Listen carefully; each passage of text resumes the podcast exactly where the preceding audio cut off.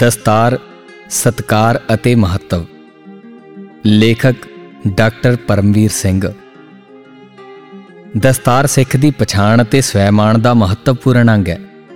ਪੰਜਾਬ ਦੀ ਸੱਭਿਆਚਾਰਕ ਪਛਾਣ ਨੂੰ ਵੀ ਦਸਤਾਰ ਤੋਂ ਬਗੈਰ ਨਹੀਂ ਦੇਖਿਆ ਜਾ ਸਕਦਾ। ਫਾਰਸੀ ਭਾਸ਼ਾ ਦੇ ਸ਼ਬਦ ਦਸਤਾਰ ਦਾ ਅਰਥ ਹੈ ਪੱਗ ਜਾਂ ਪਗੜੀ। ਦਸਤਾਰ ਬੰਨਣ ਵਾਲੇ ਜਾਂ ਡਿਗਰੀ ਪ੍ਰਾਪਤ ਵਿਦਵਾਨ ਲਈ ਫਾਰਸੀ ਭਾਸ਼ਾ ਵਿੱਚ ਦਸਤਾਰਬੰਦ ਸ਼ਬਦ ਦੀ ਵਰਤੋਂ ਕੀਤੀ ਮਿਲਦੀ ਹੈ। ਸ੍ਰੀ ਗੁਰੂ ਗ੍ਰੰਥ ਸਾਹਿਬ ਜੀ ਦੇ ਵਿੱਚ ਵੀ ਦਸਤਾਰ ਸ਼ਬਦ ਦੀ ਵਰਤੋਂ ਕੀਤੀ ਗਈ ਹੈ। ਸਾਬਤ ਸੂਰਤ, ਦਸਤਾਰ ਸਿਰਾ। ਭਾਈ ਗੁਰਦਾਸ ਜੀ ਦਸਤਾਰ ਦੀ ਤੁਲਨਾ ਸੱਚ ਨਾਲ ਕਰਦੇ ਹੋਏ ਕਹਿੰਦੇ ਨੇ ਕਿ ਸੱਚ ਸਿਰ ਦੀ ਪੱਗ ਵਾਂਗ ਸ਼ੋਭਦਾ ਹੈ।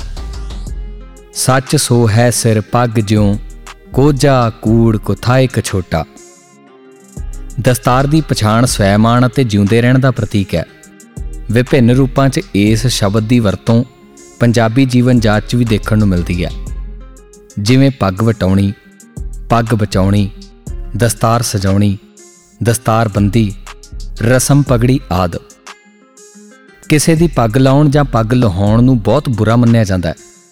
ਇੱਥੋਂ ਤੱਕ ਕਿ ਜਦੋਂ ਨੌਜਵਾਨ ਮੁੰਡੇ, ਕੁੜੀਆਂ ਜਦੋਂ ਘਰੋਂ ਬਾਹਰ ਜਾਂਦੇ ਨੇ ਤਾਂ ਉਹਨਾਂ ਨੂੰ ਪਿਤਾ ਦੀ ਪੱਗ ਨੂੰ ਦਾਗ ਨਾ ਲਾਉਣ ਦੀ ਸਿੱਖਿਆ ਵੀ ਦਿੱਤੀ ਜਾਂਦੀ ਹੈ। ਗੁਰੂ ਅਮਰਦਾਸ ਜੀ ਨੇ ਗੁਰੂ ਅੰਗਦ ਦੇਵ ਜੀ ਦੀ 12 ਸਾਲ ਸੇਵਾ ਕੀਤੀ। ਇਸ ਸੇਵਾ ਬਦਲੇ ਉਹਨਾਂ ਨੂੰ ਹਰ ਸਾਲ ਗੁਰੂ ਸਾਹਿਬ ਵੱਲੋਂ ਇੱਕ ਸਰੂਪਾ ਦਿੱਤਾ ਜਾਂਦਾ ਸੀ, ਜਿਸ ਨੂੰ ਉਹ ਸਤਕਾਰ ਸਹਿਤ ਸਿਰ ਉੱਤੇ ਬੰਨ ਲੈਂਦੇ ਸਨ। ਗੁਰੂ ਰਾਮਦਾਸ ਜੀ ਦੇ ਜੋਤੀ ਜੋਤ ਸਮਾਉਣ ਦੀ ਰਸਮ ਗੋਇੰਦਵਾਲ ਸਾਹਿਬ ਵਿਖੇ ਹੋਈ, ਤਾਂ ਉੱਥੇ ਵੀ ਪਗੜੀ ਦੀ ਰਸਮ ਕੀਤੀ ਗਈ ਸੀ। ਭਾਵੇਂ ਕਿ ਗੁਰੂ ਰਾਮਦਾਸ ਜੀ ਨੇ ਗੁਰਗੱਦੀ ਗੁਰੂ ਅਰਜਨ ਦੇਵ ਜੀ ਨੂੰ ਸੌਂਪ ਦਿੱਤੀ ਸੀ, ਪਰ ਫਿਰ ਵੀ ਪ੍ਰਿਥੀ ਚੰਦ ਵੱਡਾ ਪੁੱਤਰ ਹੋਣ ਕਰਕੇ ਗੁਰਗੱਦੀ ਤੇ ਆਪਣਾ ਹੱਕ ਸਮਝਦਾ ਸੀ। ਬਾਬਾ ਸ੍ਰੀ ਚੰਦ ਜੀ ਗੁਰੂ ਨਾਨਕ ਦੇਵ ਜੀ ਦੇ ਵੱਡੇ ਸੁਪੁੱਤਰ ਸਨ ਅਤੇ ਗੁਰੂ ਪੁੱਤਰ ਹੋਣ ਕਰਕੇ ਉਹਨਾਂ ਦਾ ਗੁਰੂ ਘਰ 'ਚ ਸਤਕਾਰ ਸੀ। ਉਹਨਾਂ ਨੇ ਗੁਰੂ ਰਾਮਦਾਸ ਜੀ ਦੇ ਜੋਤੀ ਜੋਤ ਸਮਾਉਣ ਸਮੇਂ ਪਗੜੀ ਦੀ ਰਸਮ ਮੌਕੇ ਇੱਕ ਨਹੀਂ, ਬਲਕਿ ਦੋ ਪਗੜੀਆਂ ਭੇਜੀਆਂ ਸਨ। ਘਰ 'ਚ ਵੱਡਾ ਪੁੱਤਰ ਹੋਣ ਕਰਕੇ ਇੱਕ ਪਗੜੀ ਪ੍ਰਿਥੀ ਚੰਦ ਲਈ ਸੀ ਅਤੇ ਗੁਰੂ ਦੇ ਸਤਕਾਰ ਵਜੋਂ ਇੱਕ ਪਗੜੀ ਗੁਰੂ ਅਰਜਨ ਦੇਵ ਜੀ ਨੂੰ ਭੇਟ ਕੀਤੀ ਗਈ ਸੀ। ਭਾਈ ਕੇਸਰ ਸਿੰਘ ਛਿੱਬਰ ਦੱਸਦੇ ਨੇ। ਸ੍ਰੀ ਚੰਦ ਸਾਹਿਬ ਜੀ ਪੱਗ ਭਜਵਾਈ, ਇੱਕ ਪ੍ਰਥੀਏ ਨੂੰ, ਇੱਕ ਅਰਜਨ ਨੂੰ ਆਈ, ਮਰਨੇ ਦੀ ਪੱਗ ਪ੍ਰਥੀਏ ਬੱਧੀ ਗੁਰੇ ਆਈ ਦੀ ਪੱਗ, ਗੁਰੂ ਅਰਜਨ ਬੱਧੀ ਬੰਸਾਵਲੀ ਨਾਮਾ ਪੰਨਾ 41 ਪੌਂਟਾ ਸਾਹਿਬ ਵਿਖੇ ਦਸਤਾਰ ਅਸਥਾਨ ਦਾ ਵਿਸ਼ੇਸ਼ ਤੌਰ ਤੇ ਜ਼ਿਕਰ ਮਿਲਦਾ ਹੈ। ਇਹ ਉਹ ਅਸਥਾਨ ਹੈ ਜਿੱਥੇ ਪੰਗਾਣੀ ਦੇ ਯੁੱਧ ਤੋਂ ਬਾਅਦ ਗੁਰੂ ਗੋਬਿੰਦ ਸਿੰਘ ਜੀ ਨੇ ਯੋਧਿਆਂ ਨੂੰ ਸਰੋਪੇ ਬਖਸ਼ਿਸ਼ ਕੀਤੇ ਸਨ। 1699 ਦੀ ਵਿਸਾਖੀ ਮੌਕੇ ਆਨੰਦਪੁਰ ਸਾਹਿਬ ਵਿਖੇ ਗੁਰੂ ਸਾਹਿਬ ਜੀ ਨੇ ਦਸਤਾਰ ਨੂੰ ਖਾਲਸੇ ਦੀ ਜੀਵਨ ਜਾਚ ਦਾ ਅੰਗ ਬਣਾ ਦਿੱਤਾ ਸੀ। ਇਸ ਸੰਬੰਧੀ ਇੱਕ ਵਿਚਾਰ ਇਹ ਵੀ ਸਾਹਮਣੇ ਆਉਂਦਾ ਹੈ ਕਿ ਜਦੋਂ ਗੁਰੂ ਤੇਗ ਬਹਾਦਰ ਜੀ ਨੂੰ ਦਿੱਲੀ ਦੇ ਚਾਂਦਨੀ ਚੌਕ ਵਿਖੇ ਸ਼ਹੀਦ ਕੀਤਾ ਗਿਆ ਸੀ, ਤਾਂ ਉਸ ਸਮੇਂ ਉੱਥੇ ਬਹੁਤ ਸਾਰੇ ਸਿੱਖ ਮੌਜੂਦ ਸਨ। ਪਰ ਹਕੂਮਤ ਦੇ ਡਰ ਕਾਰਨ ਕੋਈ ਸਾਹਮਣੇ ਨਹੀਂ ਆਇਆ ਸੀ। ਗੁਰੂ ਜੀ ਨੇ ਉਸ ਸਮੇਂ ਇਹ ਦ੍ਰਿੜ ਸੰਕਲਪ ਕਰ ਲਿਆ ਸੀ ਕਿ ਉਹ ਅਜਿਹੇ ਪੰਥ ਦੀ ਸਿਰਜਣਾ ਕਰਨਗੇ। ਜਿਹੜਾ ਲੁਕ ਨਹੀਂ ਸਕੇਗਾ। ਇਸ ਦ੍ਰਿਸ਼ਟੀ ਤੋਂ ਸਿੱਖ ਦੀ ਦਸਤਾਰ ਉਸ ਨੂੰ ਆਪਣੀ ਵੱਖਰੀ ਪਛਾਣ ਅਤੇ ਜ਼ਿੰਮੇਵਾਰੀ ਦਾ ਅਹਿਸਾਸ ਕਰਾਉਂਦੀ ਹੈ ਅਤੇ ਨਾਲ ਹੀ ਗੁਰੂ ਜੀ ਦੀ ਸਿੱਖਿਆ ਅਤੇ ਸੰਦੇਸ਼ ਤੇ ਦ੍ਰਿੜਤਾਪੂਰਵਕ ਪਹਿਰਾ ਦੇਣ ਦੀ ਪ੍ਰੇਰਣਾ ਵੀ ਪੈਦਾ ਕਰਦੀ ਹੈ। ਖਾਲਸੇ ਦੀ ਸਿਰਜਣਾ ਸਮੇਂ ਖਾਲਸੇ ਲਈ ਵਿਸ਼ੇਸ਼ ਮਰਿਆਦਾ ਤਿਆਰ ਕੀਤੀ ਗਈ, ਜਿਸ 'ਚ ਪੰਜ ਕਕਾਰਾਂ ਨੂੰ ਧਾਰਨ ਕਰਨ ਤੋਂ ਇਲਾਵਾ ਹੋਰ ਵੀ ਦਿਸ਼ਾ ਨਿਰਦੇਸ਼ ਪ੍ਰਦਾਨ ਕੀਤੇ ਗਏ ਸਨ। ਇਹਨਾਂ ਆਦੇਸ਼ਾਂ 'ਚ ਦਸਤਾਰ ਦਾ ਜ਼ਿਕਰ ਕਰਦੇ ਹੋਏ ਭਾਈ ਰਤਨ ਸਿੰਘ ਪੰਗੂ ਦੱਸਦੇ ਨੇ ਪਹਿਰ ਕਛਹਿਰੇ ਸਰ ਬੰਦਿਓ ਪਾਗ ਗੁਰ ਗ੍ਰੰਥ ਬਚਨ ਪਰ ਰਹਿਓ ਲਾਗ। ਸਿੱਖ ਪਰੰਪਰਾ 'ਚ ਸਿੱਖ ਦੀ ਜੀਵਨ ਜਾਚ ਦਾ ਅਟੁੱਟ ਅੰਗ ਬਣੀ ਦਸਤਾਰ ਸੰਬੰਧੀ ਵਰਣਨ ਕਰਦੇ ਹੋਏ ਭਾਈ ਨੰਦ ਲਾਲ ਜੀ ਕਹਿੰਦੇ ਨੇ, ਕੰਗਾ ਦੋਵੇਂ ਵਕਤ ਕਰ, ਪੱਗ ਚੁਣ ਕਰ ਬਾਂਧਈ। ਸਿੱਖ ਮਰਿਆਦਾ ਦਾ ਅੰਗ ਬਣ ਚੁੱਕੀ ਦਸਤਾਰ ਪ੍ਰਤੀ ਸਿੱਖ ਨੂੰ ਹਮੇਸ਼ਾ ਸੁਚੇਤ ਰਹਿਣ ਦੀ ਪ੍ਰੇਰਣਾ ਦਿੱਤੀ ਗਈ ਹੈ। ਪੁਰਾਤਨ ਸਿੱਖਾਂ ਦੀ ਮਰਿਆਦਾ 'ਚ ਰੋਜ਼ਾਨਾ ਦੋ ਵਾਰੀ ਦਸਤਾਰ ਬੰਨਣ ਦਾ ਜ਼ਿਕਰ ਵੀ ਮਿਲਦਾ ਹੈ। ਦੇ ਵੇਲੇ ਉਠ ਬੰਦਿਓ ਦਸਤਾਰੇ, ਪਹਿਰ ਆਠ ਰੱਖਿਓ ਸ਼ਸਤਰ ਸੰਭਾਰੇ। ਗੁਰੂ ਗੋਬਿੰਦ ਸਿੰਘ ਜੀ ਨੇ ਦਸਤਾਰ ਨੂੰ ਸਿੱਖ ਜੀਵਨ ਜਾਚ ਦਾ ਅੰਗ ਬਣਾ ਦਿੱਤਾ ਸੀ। ਪਰ ਦਸਤਾਰ ਬੰਨਣ ਦਾ ਰਿਵਾਜ ਪੰਜਾਬ 'ਚ ਹੋਰਨਾਂ ਧਰਮਾਂ ਦੇ ਪੈਰੋਕਾਰਾਂ 'ਚ ਵੀ ਪ੍ਰਚਲਿਤ ਸੀ। ਰਾਜ ਭਾਗ 'ਚ ਸ਼ਾਨ ਦਾ ਚਿੰਨ ਸਮਝੀ ਜਾਣ ਵਾਲੀ ਪਗੜੀ ਹਰ ਇੱਕ ਵਿਅਕਤੀ ਲਈ ਖਿੱਚ ਦਾ ਕਾਰਨ ਸੀ। ਮੁਗਲ ਬਾਦਸ਼ਾਹ, ਸੂਬੇਦਾਰ ਅਤੇ ਐਲਕਾਰ ਪਗੜੀ ਪਹਿਨ ਕੇ ਹੀ ਹਕੂਮਤ ਦਾ ਹਿੱਸਾ ਬਣ ਸਕਦੇ ਸਨ। 18ਵੀਂ ਸਦੀ 'ਚ ਜਦੋਂ ਸਿੱਖਾਂ ਤੇ ਸੰਕਟ ਦਾ ਸਮਾਂ ਆਇਆ, ਤਾਂ ਉਹਨਾਂ ਦੀ ਪਛਾਣ ਦਸਤਾਰ ਤੋਂ ਕੀਤੀ ਜਾਣ ਲੱਗੀ ਸੀ। ਸਿੱਖ ਘੱਟ ਗਿਣਤੀ ਵਿੱਚ ਸਨ ਅਤੇ ਜਦੋਂ ਉਹਨਾਂ ਚੋਂ ਕਦੇ ਕਿਸੇ ਨੂੰ ਮੁਗਲ ਹਕੂਮਤ ਦੇ ਅਹਿਲਕਾਰ ਨੂੰ ਸੋਧਣਾ ਹੁੰਦਾ, ਤਾਂ ਮੁਗਲਈ ਭੇਖ ਧਾਰਨ ਕਰ ਲੈਂਦੇ ਸਨ ਅਤੇ ਉਹਨਾਂ ਵਰਗੀ ਦਸਤਾਰ ਸਜਾ ਕੇ ਆਪਣੀ ਕਾਰਵਾਈ ਕਰ ਜਾਂਦੇ ਸਨ। ਇਸ ਸੰਬੰਧੀ ਸਭ ਤੋਂ ਪ੍ਰਸਿੱਧ ਮਿਸਾਲ ਭਾਈ ਸੁੱਖਾ ਸਿੰਘ ਅਤੇ ਭਾਈ ਮਹਿਤਾਬ ਸਿੰਘ ਜੀ ਦੀ ਮਿਲਦੀ ਹੈ, ਜਿਨ੍ਹਾਂ ਨੇ ਮੁਗਲਈ ਭੇਸ ਧਾਰਨ ਕਰਕੇ ਸ੍ਰੀ ਹਰਮੰਦਰ ਸਾਹਿਬ ਦੀ ਬੇਹਰਮਤੀ ਕਰ ਰਹੇ ਮੱਸਾ ਰੰਗੜ ਦਾ ਸਿਰ ਵੱਢ ਦਿੱਤਾ ਸੀ। ਇਸ ਤੋਂ ਇਲਾਵਾ ਜਦੋਂ ਮੁਗਲ ਹਕੂਮਤ ਨੇ ਸ੍ਰੀ ਹਰਮੰਦਰ ਸਾਹਿਬ ਦੇ ਦੁਆਲੇ ਸਖਤ ਪਹਿਰਾ ਲਗਾ ਦਿੱਤਾ ਸੀ, ਤਾਂ ਸਿੱਖਾਂ ਲਈ ਸ੍ਰੀ ਹਰਮੰਦਰ ਸਾਹਿਬ ਦੇ ਦਰਸ਼ਨ ਦਿਦਾਰੇ ਕਰਨੇ ਵੀ ਔਖੇ ਹੋ ਗਏ ਸਨ।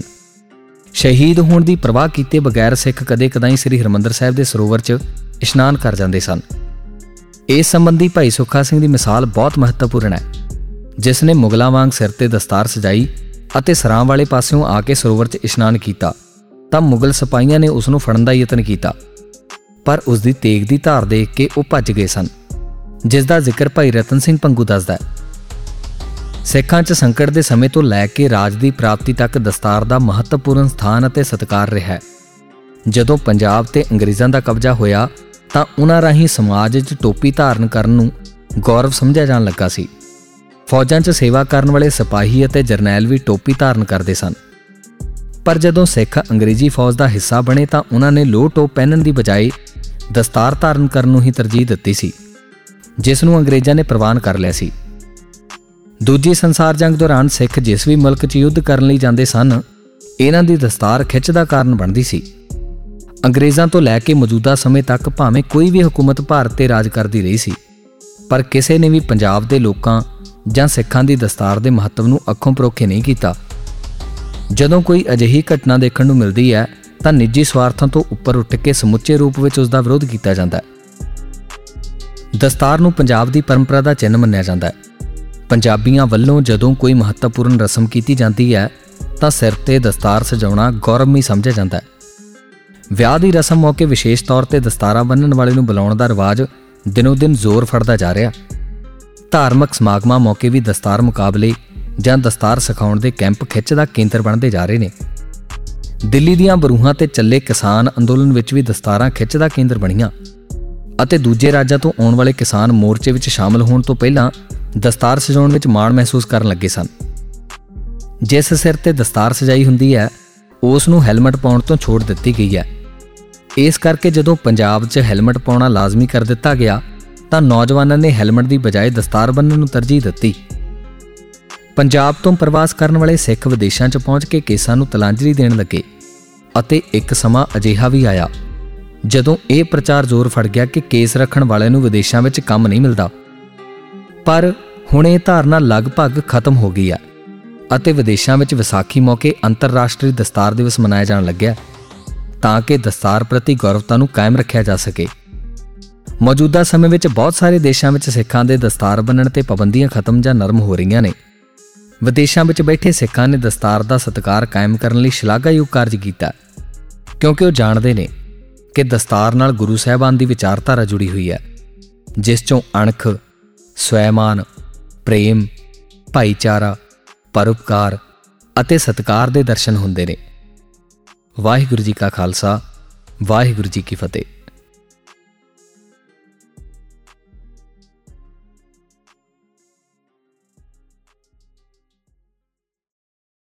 ਗੁਰੇ ਆਈ ਦੀ ਪੱਗ, ਗੁਰੂ ਅਰਜਨ ਬੱਦੀ। ਬੰਸਾਵਲੀ ਨਾਮਾ ਪੰਨਾ 41 ਪੌਂਟਾ ਸਾਹਿਬ ਵਿਖੇ ਦਸਤਾਰ ਅਸਥਾਨ ਦਾ ਵਿਸ਼ੇਸ਼ ਤੌਰ ਤੇ ਜ਼ਿਕਰ ਮਿਲਦਾ ਹੈ। ਇਹ ਉਹ ਸਥਾਨ ਹੈ ਜਿੱਥੇ ਪੰਗਾਣੀ ਦੇ ਯੁੱਧ ਤੋਂ ਬਾਅਦ ਗੁਰੂ ਗੋਬਿੰਦ ਸਿੰਘ ਜੀ ਨੇ ਯੋਧਿਆਂ ਨੂੰ ਸਰੋਪੇ ਬਖਸ਼ਿਸ਼ ਕੀਤੇ ਸਨ। 1699 ਦੀ ਵਿਸਾਖੀ ਮੌਕੇ ਆਨੰਦਪੁਰ ਸਾਹਿਬ ਵਿਖੇ ਗੁਰੂ ਸਾਹਿਬ ਜੀ ਨੇ ਦਸਤਾਰ ਨੂੰ ਖਾਲਸੇ ਦੀ ਜੀਵਨ ਜਾਚ ਦਾ ਅੰਗ ਬਣਾ ਦਿੱਤਾ ਸੀ।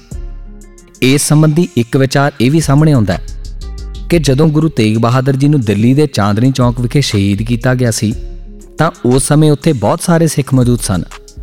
ਪਰ ਹਕੂਮਤ ਦੇ ਡਰ ਕਾਰਨ ਕੋਈ ਸਾਹਮਣੇ ਨਹੀਂ ਆਇਆ ਸੀ। ਗੁਰੂ ਜੀ ਨੇ ਉਸ ਸਮੇਂ ਇਹ ਦ੍ਰਿੜ ਸੰਕਲਪ ਕਰ ਲਿਆ ਸੀ ਕਿ ਉਹ ਅਜਿਹੇ ਪੰਥ ਦੀ ਸਿਰਜਣਾ ਕਰਨਗੇ, ਜਿਹੜਾ ਲੁਕ ਨਹੀਂ ਸਕੇਗਾ।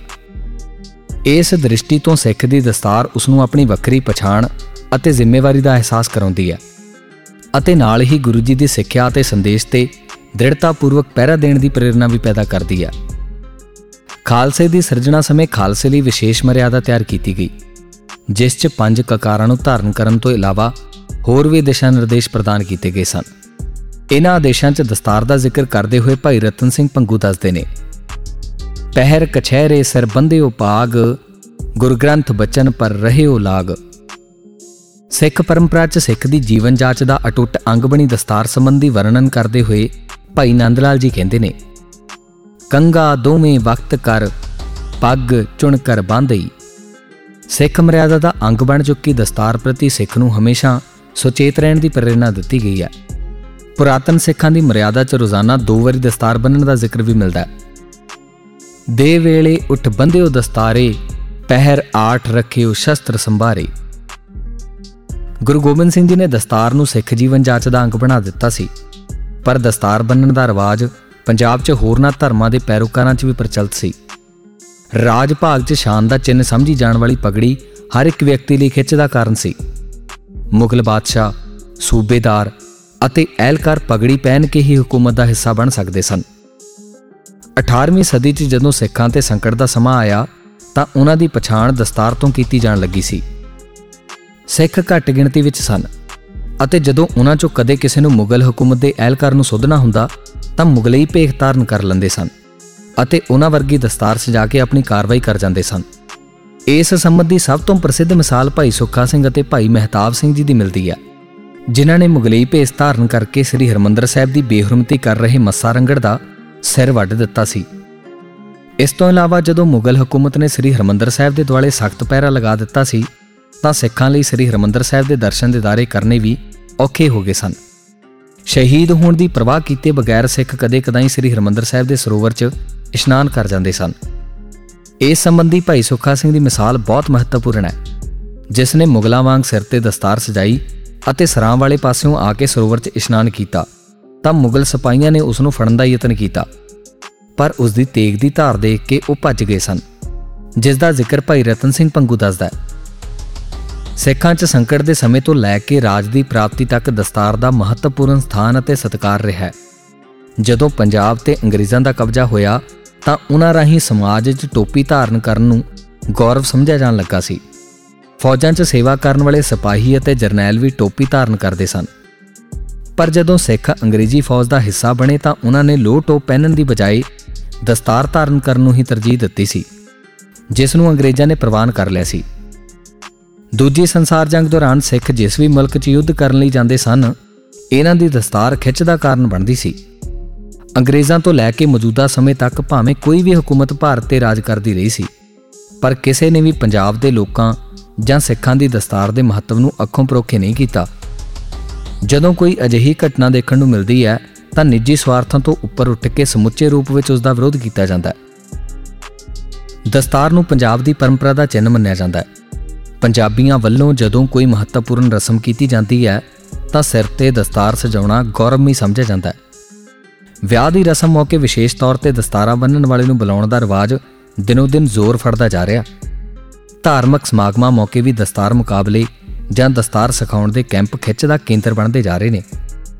ਦਿੱਲੀ ਦੀਆਂ ਬਰੂਹਾਂ ਤੇ ਚੱਲੇ ਕਿਸਾਨ ਅੰਦੋਲਨ ਵਿੱਚ ਵੀ ਦਸਤਾਰਾਂ ਖਿੱਚ ਦਾ ਕੇਂਦਰ ਬਣੀਆਂ ਅਤੇ ਦੂਜੇ ਰਾਜਾਂ ਤੋਂ ਆਉਣ ਵਾਲੇ ਕਿਸਾਨ ਮੋਰਚੇ ਵਿੱਚ ਸ਼ਾਮਲ ਹੋਣ ਤੋਂ ਪਹਿਲਾਂ ਦਸਤਾਰ ਸਜਾਉਣ ਵਿੱਚ ਮਾਣ ਮਹਿਸੂਸ ਕਰਨ ਲੱਗੇ ਸਨ। ਜਿਸ ਸਿਰ ਤੇ ਦਸਤਾਰ ਸਜਾਈ ਹੁੰਦੀ ਹੈ, ਉਸ ਨੂੰ ਹੈਲਮਟ ਪਾਉਣ ਤੋਂ ਛੋਟ ਦਿੱਤੀ ਗਈ ਹੈ।